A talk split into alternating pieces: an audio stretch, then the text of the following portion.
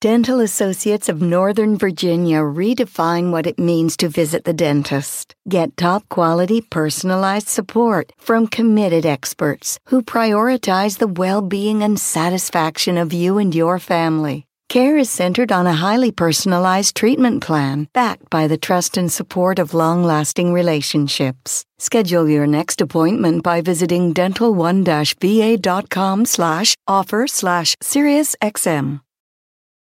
Want the same expert advice you get from the pros in the store while shopping online at discounttire.com? Meet Treadwell, your personal online tire guide that matches you with the perfect tire for your vehicle. Get your best match in one minute or less with Treadwell by Discount Tire.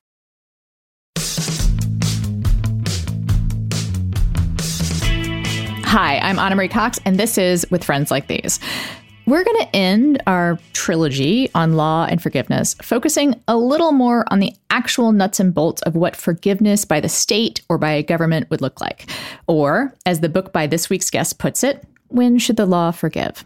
Our guest is Martha Minow, a professor at Harvard Law School and a TED Talk speaker and an Obama administration appointee. She's written on a lot of topics of interest to this audience how technology can exacerbate inequality, for instance, and the law and mental health. But I wanted to talk to her about forgiveness because of the legal approach that she suggests. What if we treated those who break the law with the same generosity we treat the bad behavior of corporations? More specifically, what if we took our approach to financial fresh starts after bankruptcy and applied it to those who need a fresh start after a criminal offense? On the way to discussing that idea, she engages with the problem of child soldiers. It all works together. Talking about child soldiers gives us a chance to think through our biases against other kinds of bad actors, those who aren't children. And that discussion also challenges us to rethink the ambiguous gift of blanket forgiveness. This is important, hard stuff, and Martha Minow is coming right up. Martha, welcome to the show. Thank you. Great to be here. So, I want to dive right in. Why forgiveness?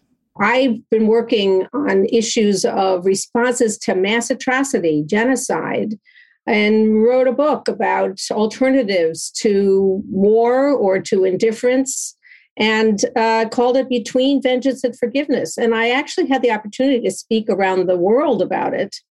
And the repeated question, whether I was in China or I was in Alabama, was why an alternative to forgiveness? Why can't law itself forgive? And that got me going. Um, and as the attention rightly has turned to mass incarceration in this country and also the 2008 financial disaster and the sequels from that.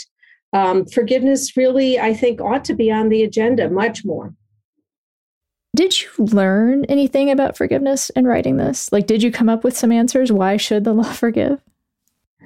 You know it's unusual to ask about an institution like law to forgive. So much of the attention to forgiveness is interpersonal but I, what I learned is that there are many tools within American law and other legal systems to forgive. You know, pardons have become far more uh, uh, uh, in the public eye than they used to be, and that's an obvious example. But debt forgiveness uh, and commutations of sentences, these are less well known. Uh, and also the restorative justice movement, which has really taken off in many parts of the country, but it still hasn't come up to a public consciousness in many places. So there are more tools, that's what I learned, and more interest in it um, than I could have imagined. Let's talk about restorative justice. That comes up uh, in your book a lot in the context of child soldiers, which is one of your sections which I I confess like I did not realize the magnitude of the child soldier problem still.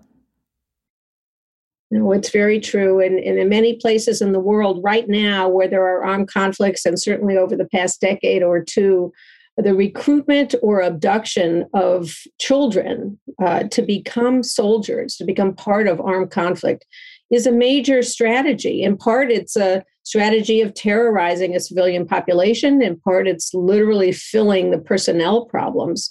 Young people are more manipulable, young people are more obedient. Um, and uh, what happens then? you know, if there is a moment of transition, if there's a possibility of reclaiming uh, peace, what happens to a young person who participated in atrocities or who supported those who, who do? What happens to their culpability, their accountability, their possibilities for building a new life? So it is a big issue. It's an issue right now in Colombia. And conflicts go on for so long that someone may have started as a child and end up in a position of authority, but certainly as an adult. What happens then?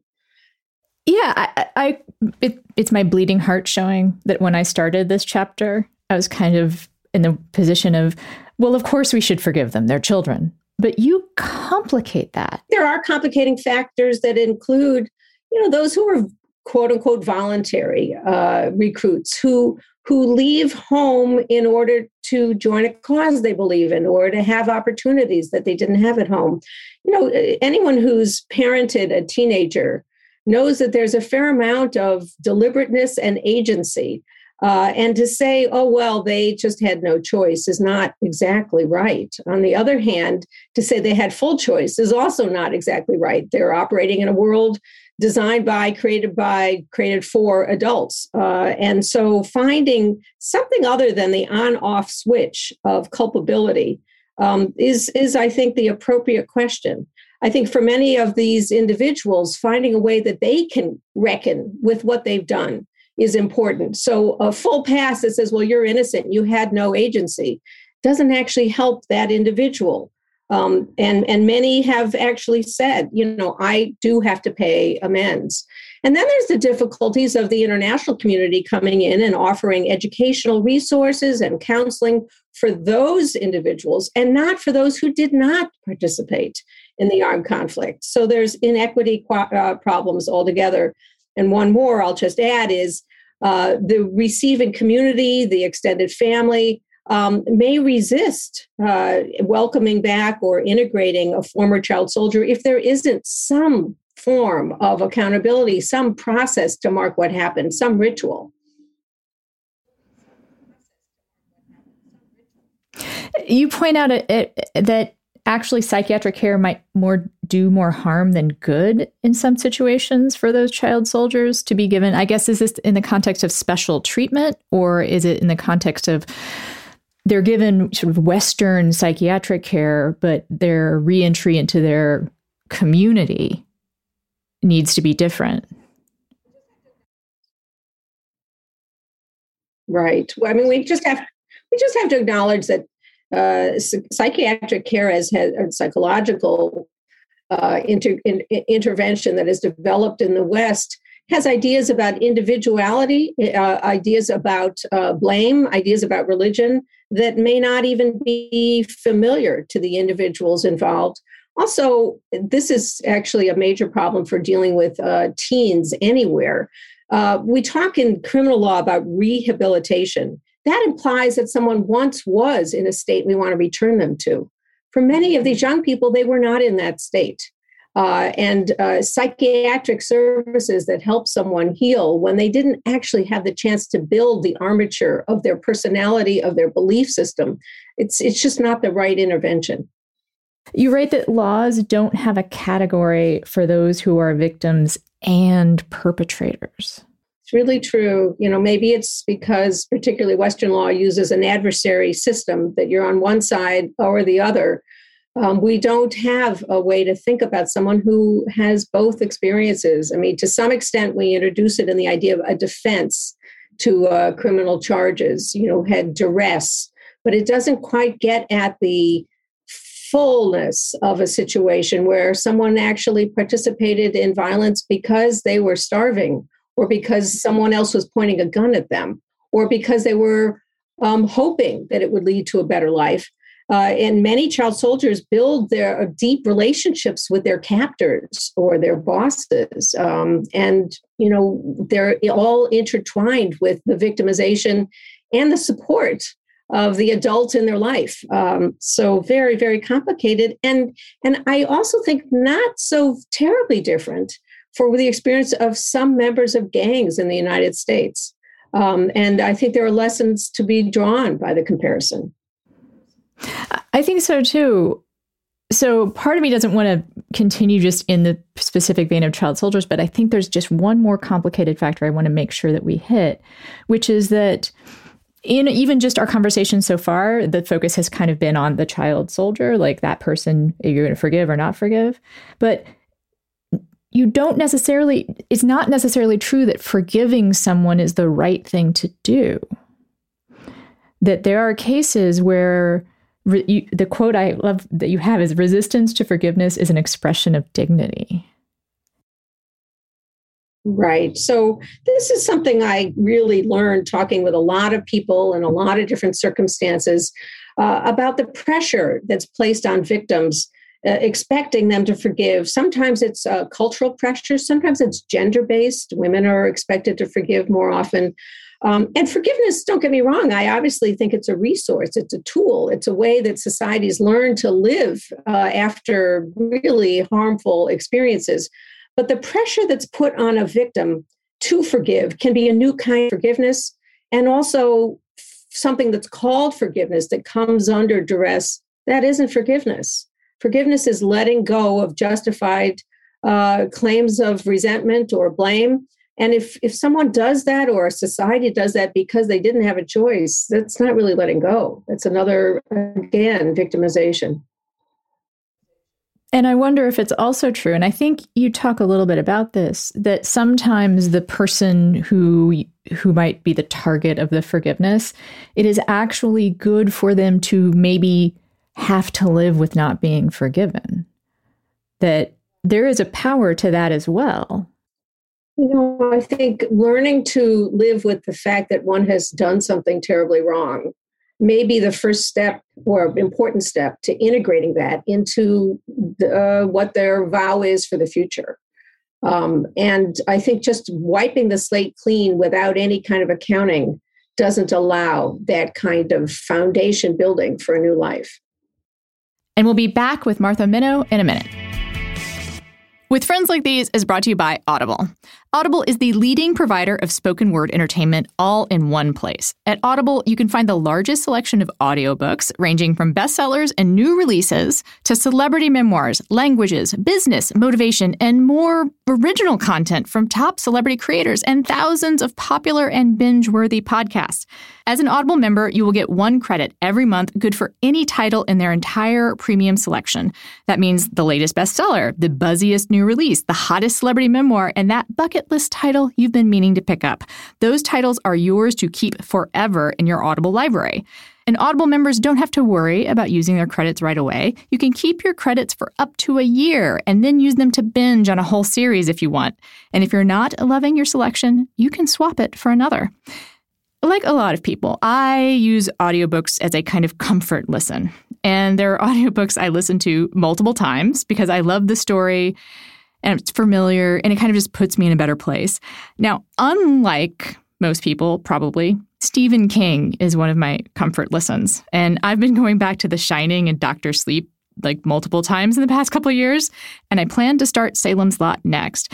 King books make great, great audiobooks, it turns out. They're kind of creepier that way.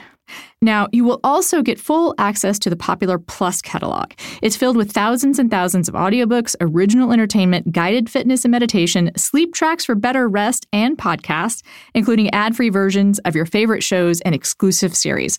All are included with your membership so you can download and stream all you want. No credits needed. You can always find the perfect title for whatever you're doing, wherever you're going, or whatever you're feeling, whether it's comedy, romance, suspense, true crime, science fiction, or fitness and wellness. With everything you love to listen to all in one app, Audible is your playlist for life. Try Audible for free for 30 days by visiting audible.com slash friends or text friends to 500 500. That's audible.com slash friends or text friends to 500 500. With Friends Like These is brought to you by BetterHelp. Is thinking about that list stressing you out? Is trying to choose one thing that interferes with your happiness actually something interfering with your happiness? And how can anyone pick between global pandemic and chronic isolation? A lot of things are interfering with our happiness. But BetterHelp won't make you choose. BetterHelp will assess your needs and match you with your own licensed professional therapist. You connect in a safe and private online environment, making it convenient, and you can begin in under 24 hours. It's not self help. Is professional counseling. Send a message to your counselor anytime and you'll get a quick and thoughtful response. Plus, you can schedule weekly video or phone sessions, all without ever having to sit in an uncomfortable waiting room. BetterHelp is committed to facilitating great therapeutic matches, so they make it easy and free to change counselors if needed. The service is available for clients worldwide, and it's more affordable than traditional offline counseling, though financial aid is available.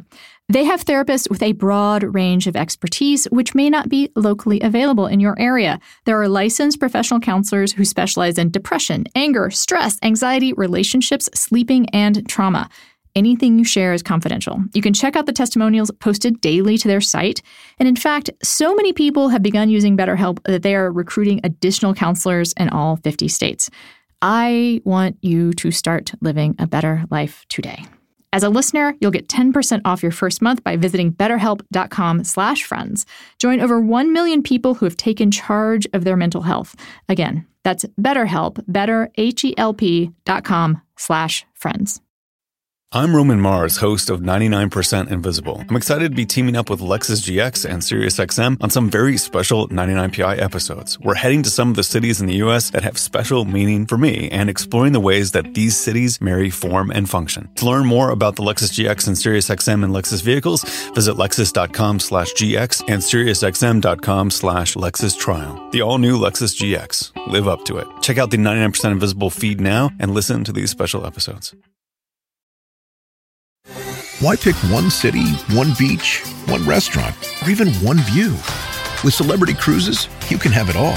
Explore the best of Europe, the Caribbean, and Alaska with the best premium cruise line. And now get 75% off your second guest, plus bonus savings on select dates with Celebrity Cruises semi-annual sale. Visit Celebrity.com, call 1-800-CELEBRITY, or contact your travel advisor. Offer applies to non-refundable fares and select sailing. Savings vary by stateroom category. Other terms apply. Visit Celebrity.com for details. Ships Registry Malta. And let's move back to the parallels between child soldiers and uh, young people who participate in gang violence. Do you feel like that's a pretty direct uh, link there? That we maybe just should do very similar things with the children that are caught up in violence here? I know it's a surprising comparison.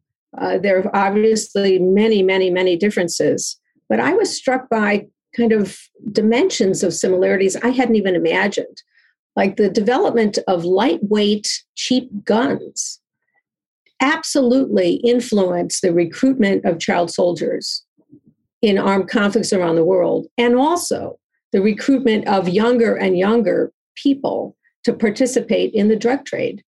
Uh, that was a point of comparison I'd never imagined. Uh, and, and, another is the um, the the importance of the peer group and the members of the uh, violent activity um, as becoming the family for the relevant young person and the points of reference.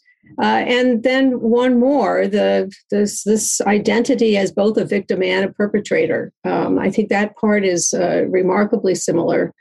Um, what seems incredibly different is, at least in the international community, there's a lot of talk about the innocence of the child soldiers. And we don't have that language in the United States talking about teens who participate in uh, the drug trade or violence or gang activity. We don't talk about their innocence. I think that's a huge irony. And it's true that you could find sort of your average American and talk to them about child soldiers, and they'd be full of empathy full of sympathy, talking, yes, we should do restorative justice.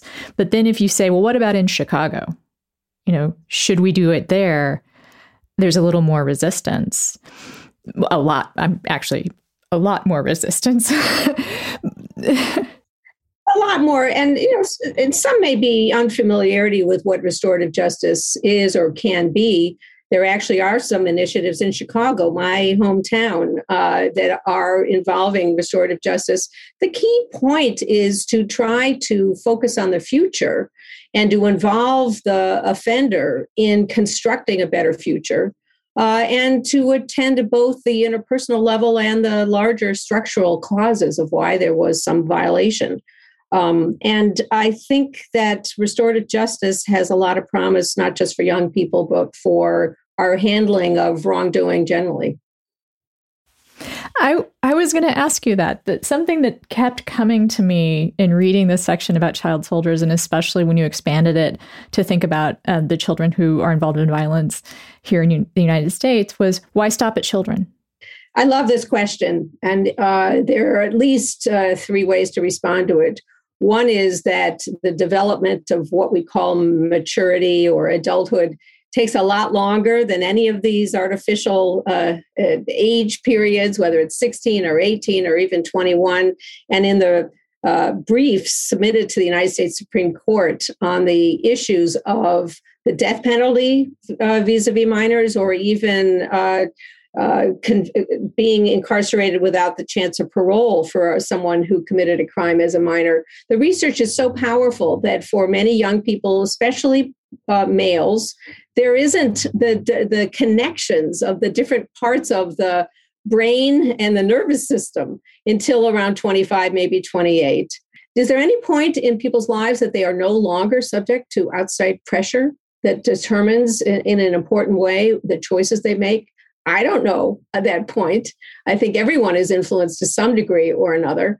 Uh, and depending on their social situation, they may have more degrees of freedom or fewer. Um, so that's a second response is kind of uh, saying that there's something false and imagining that there are two kinds of people people who are influenced and people who are not influenced.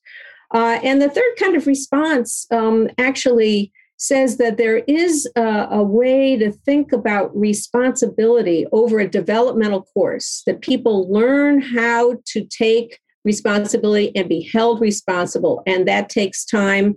There's not an automatic cutoff, but it does grow over time, that the uh, every society, uh, whatever age or whatever uh, steps of life they, they make significant, um, actually treats people who have had more chance to develop more accountable. So, you know, my question out of that, right, is is restorative justice, yay, we should do that for kids. Why not for everyone? Oh, I'm so glad you're pointing that out. In fact, there are increasing uses of restorative techniques alongside or even integrated into a criminal prosecution approach. You know, I know about a case where you know, sadly, uh, a robbery gone wrong. Uh, the victim hit his head and he died. So the offender was charged with uh, with manslaughter. And uh, while the prosecution uh, was uh, going on, there was investigation and so forth. Um, there was a restorative justice process that brought together the offender with the, the survivors of the victim um, and they actually explained to each other what had happened. And there was a process of apology and forgiveness. And the prosecutor heard about it and reduced um, the time of the sentence that was uh, negotiated ultimately in light of that. That's an example of a, a kind of integration that I think is interesting.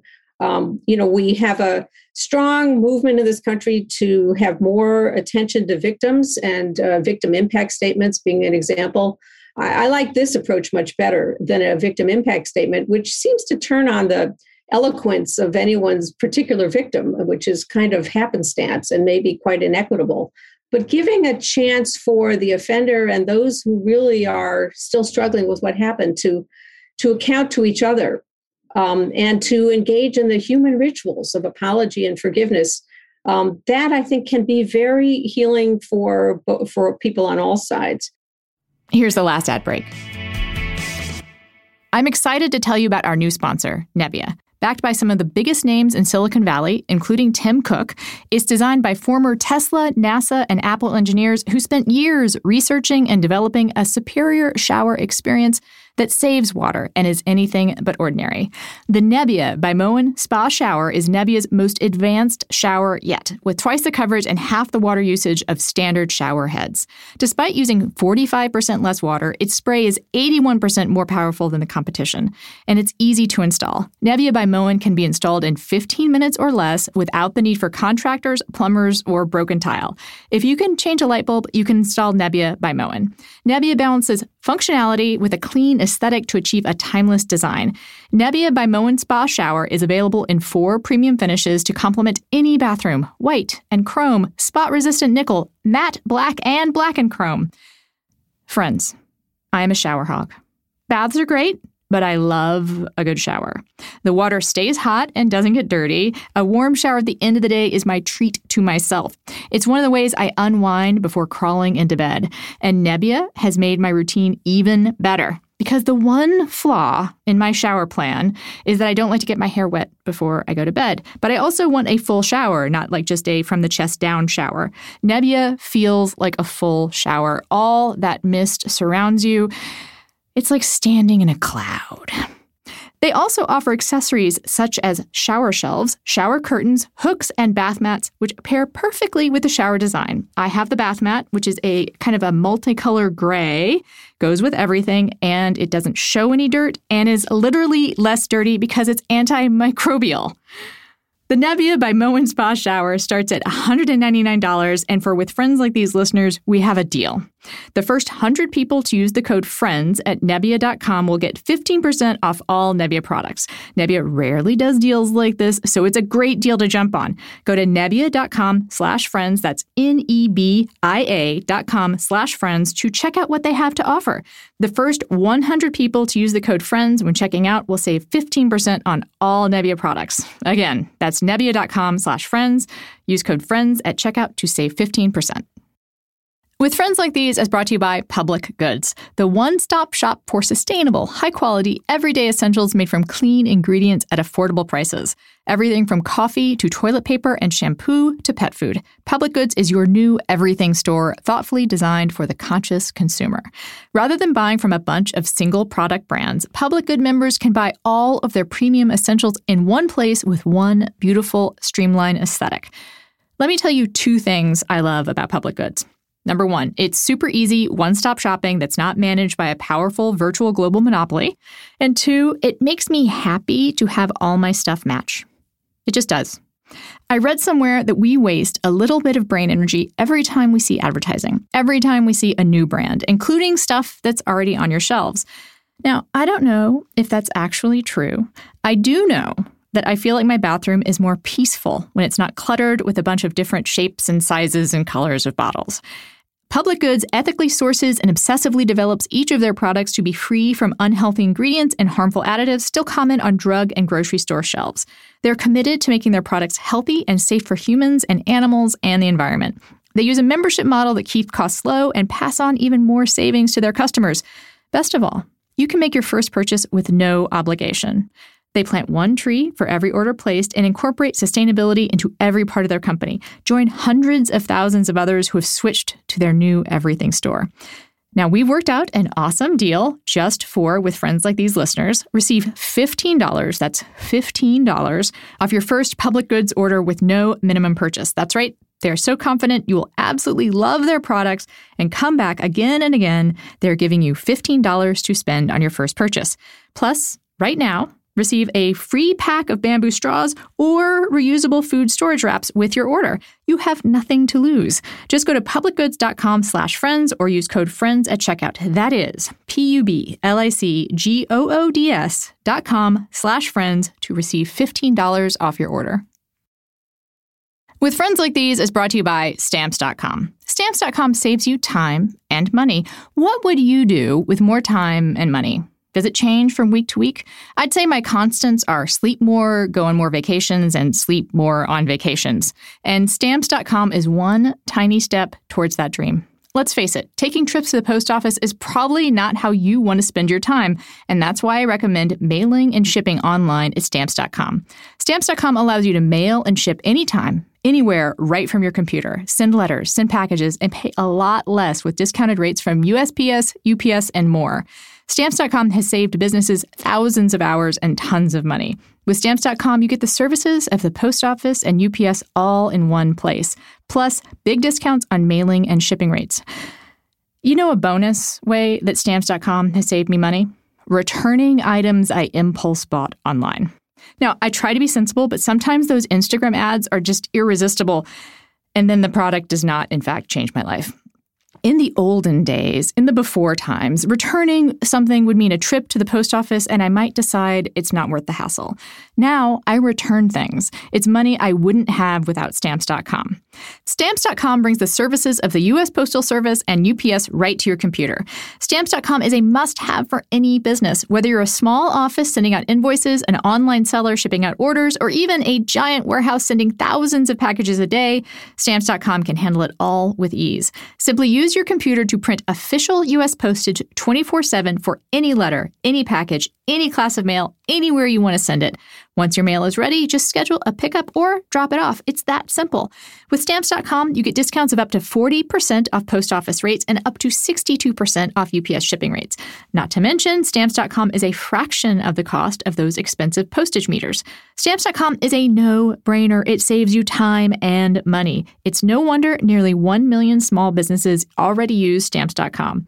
Stop wasting time going to the post office and go to stamps.com instead. There's no risk. With my promo code FRIENDS, you get a special offer that includes a four week trial plus free postage and a digital scale. No long term commitments or contracts.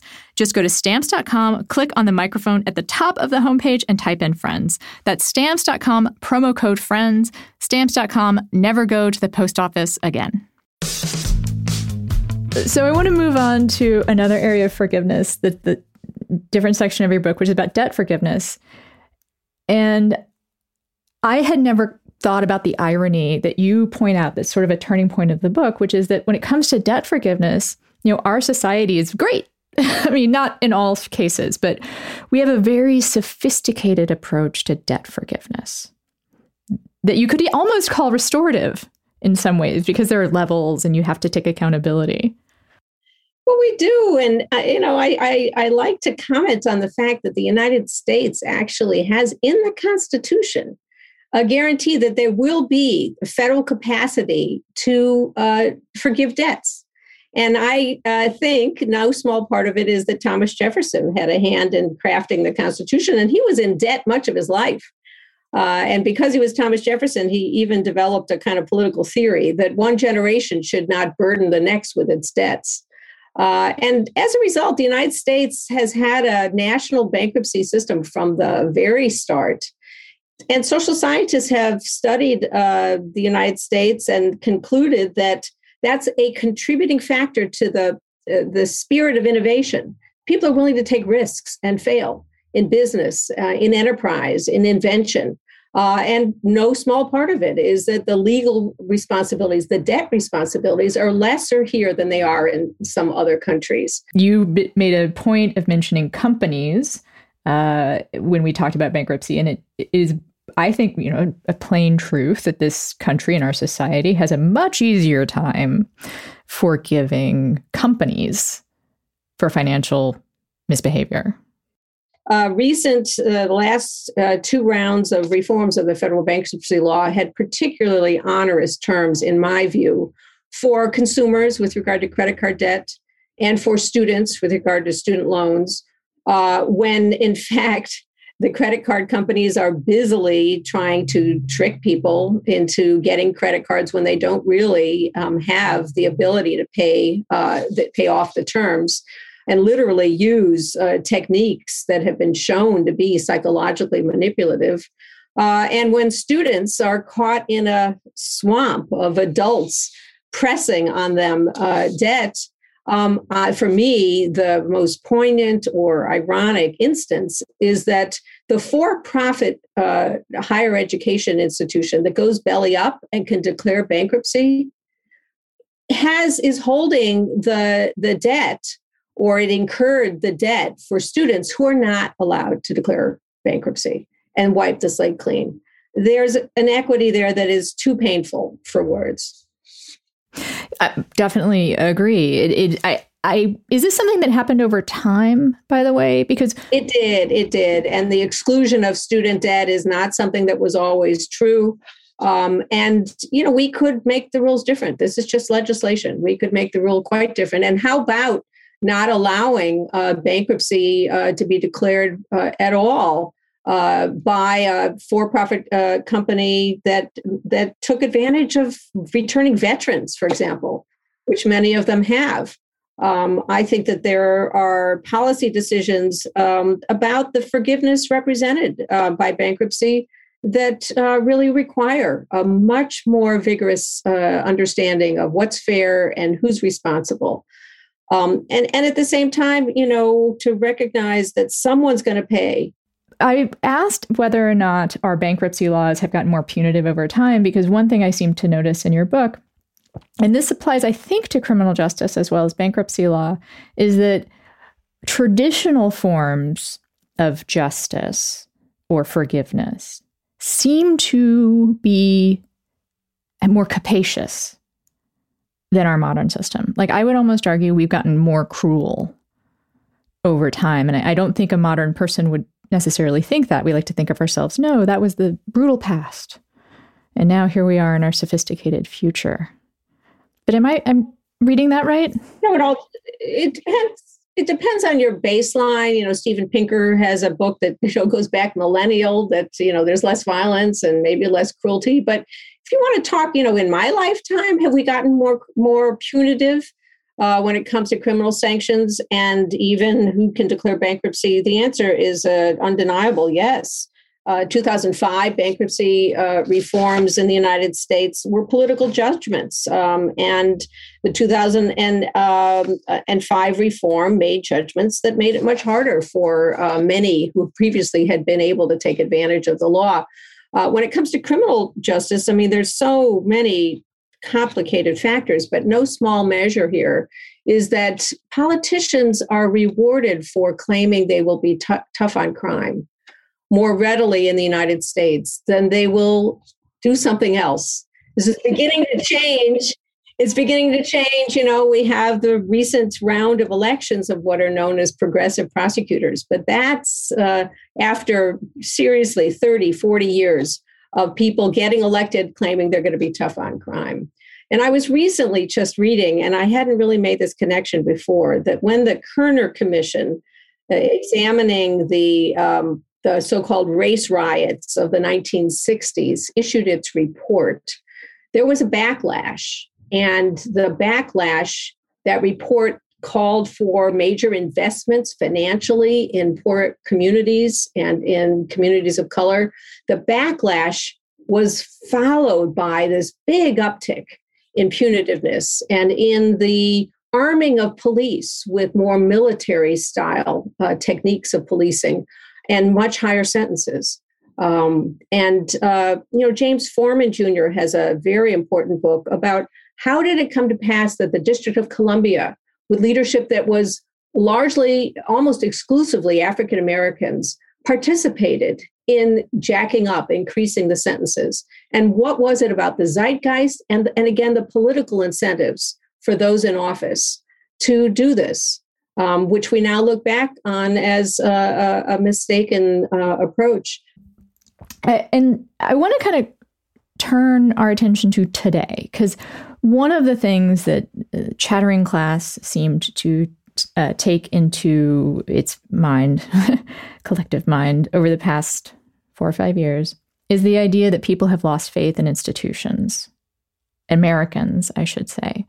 Uh, people of color, maybe for reasons that have been demonstrated to them over and over and over why they should not have faith in institutions. But also, there are these very, you know, angry white people who don't have faith in institutions. Um, apparently, again, this is something we're told. No, they express it. No, they express it. They don't believe in the election, right? They don't have faith in the election. And you have this quote from Anthony Kennedy. I'm going to wind this up back to this with it um, a people confident in their laws and institutions should not be ashamed of mercy and i read that and i was like i think that's true. And oh my god we're in so much trouble.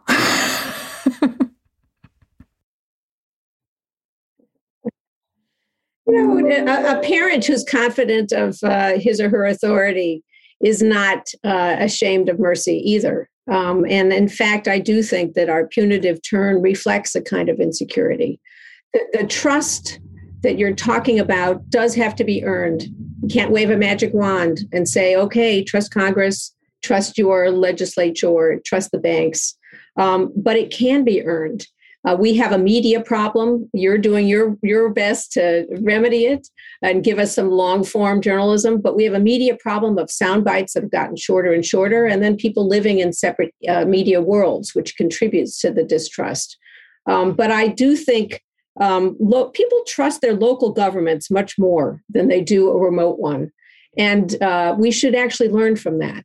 And there might be ways that some of the divisions that we talk about can be uh, tackled, whether it's with restorative justice or even truth commissions, or just people working together on uh, C-Rise in their own towns, uh, and and and find ways to trust one another, and then maybe trust collective action. Before we go, I want to ask you to turn the lens onto yourself, maybe. Because you say in the acknowledgments that you don't consider yourself a very forgiving person. so I'm curious why you think of yourself as not a very forgiving person and if that's changed at all in all the work that you've done on forgiveness. Thanks for that question. Uh, I, I, I, think I say that in part. I joke that I drive in Boston where I live, and you, it's hard to be forgiving here uh, given the way people drive. But uh, more seriously, you know, I think uh, by evolution, human beings are, are, are arranged, we're organized to remember uh, bad things more than good things and to hold grudges. And I've tried as I get older to be less of a grudge holding uh, individual and doing this research and seeing the power of forgiveness in people's lives has affected me. Um, the medical research that shows that you're just a less stressed person if you don't carry around those grudges. Um, and and the work that uh, people have really really demonstrated, whether it's restorative justice or post bankruptcy, that you can let go of even justified uh, grievances and build something better um, and that that affects me personally sure i'm going to ask one more question have you had an experience with being forgiven Hmm. mm. i have and it is a gift uh, it is a huge, uh, you know, welcoming, uh, re- reclaiming, rejoining. Um, so, uh, and I, I, when I give talks on this subject, I always ask people, "Have you ever forgiven? Have you ever been forgiven?" And people are more likely to raise their hands that they have been forgiven, and it does um, actually prompt some reflection about are they forgiving enough. I think that we need to teach forgiveness. I think we need to teach apology giving this country right now, at least popular culture, we're not really good at this. There are all of these unapology apologies if someone was injured. Uh, you know, to actually give a real apology and actually pay amends, make amends, this is this requires work, and we need to socialize people and to to practice it. Thank you so much for coming on the show, Martha. It was a fascinating conversation. Thank you for having me. Thanks so much. If there's one thing that Martha makes clear, it's that Western, white, outsider ideas about forgiveness and reconciliation can hurt more than harm when a community is coached into reconciliation. There is another way.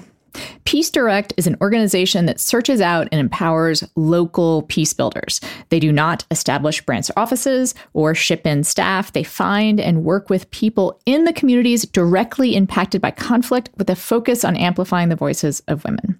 They support reintegrating former combatants as led by the community and tradition.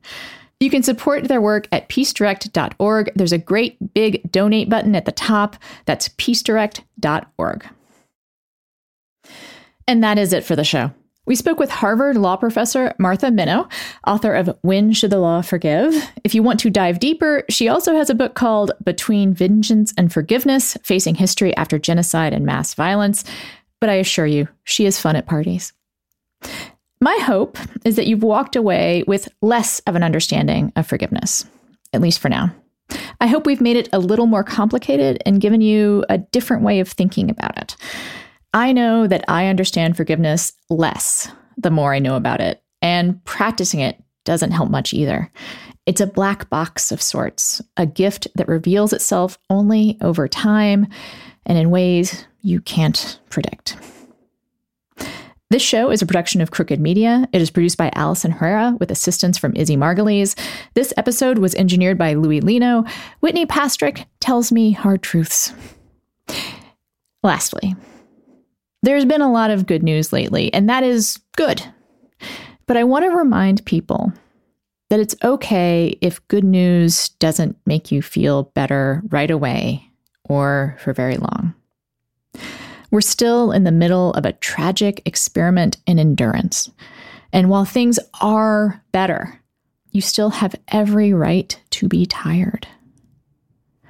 So, remember, take care of yourselves.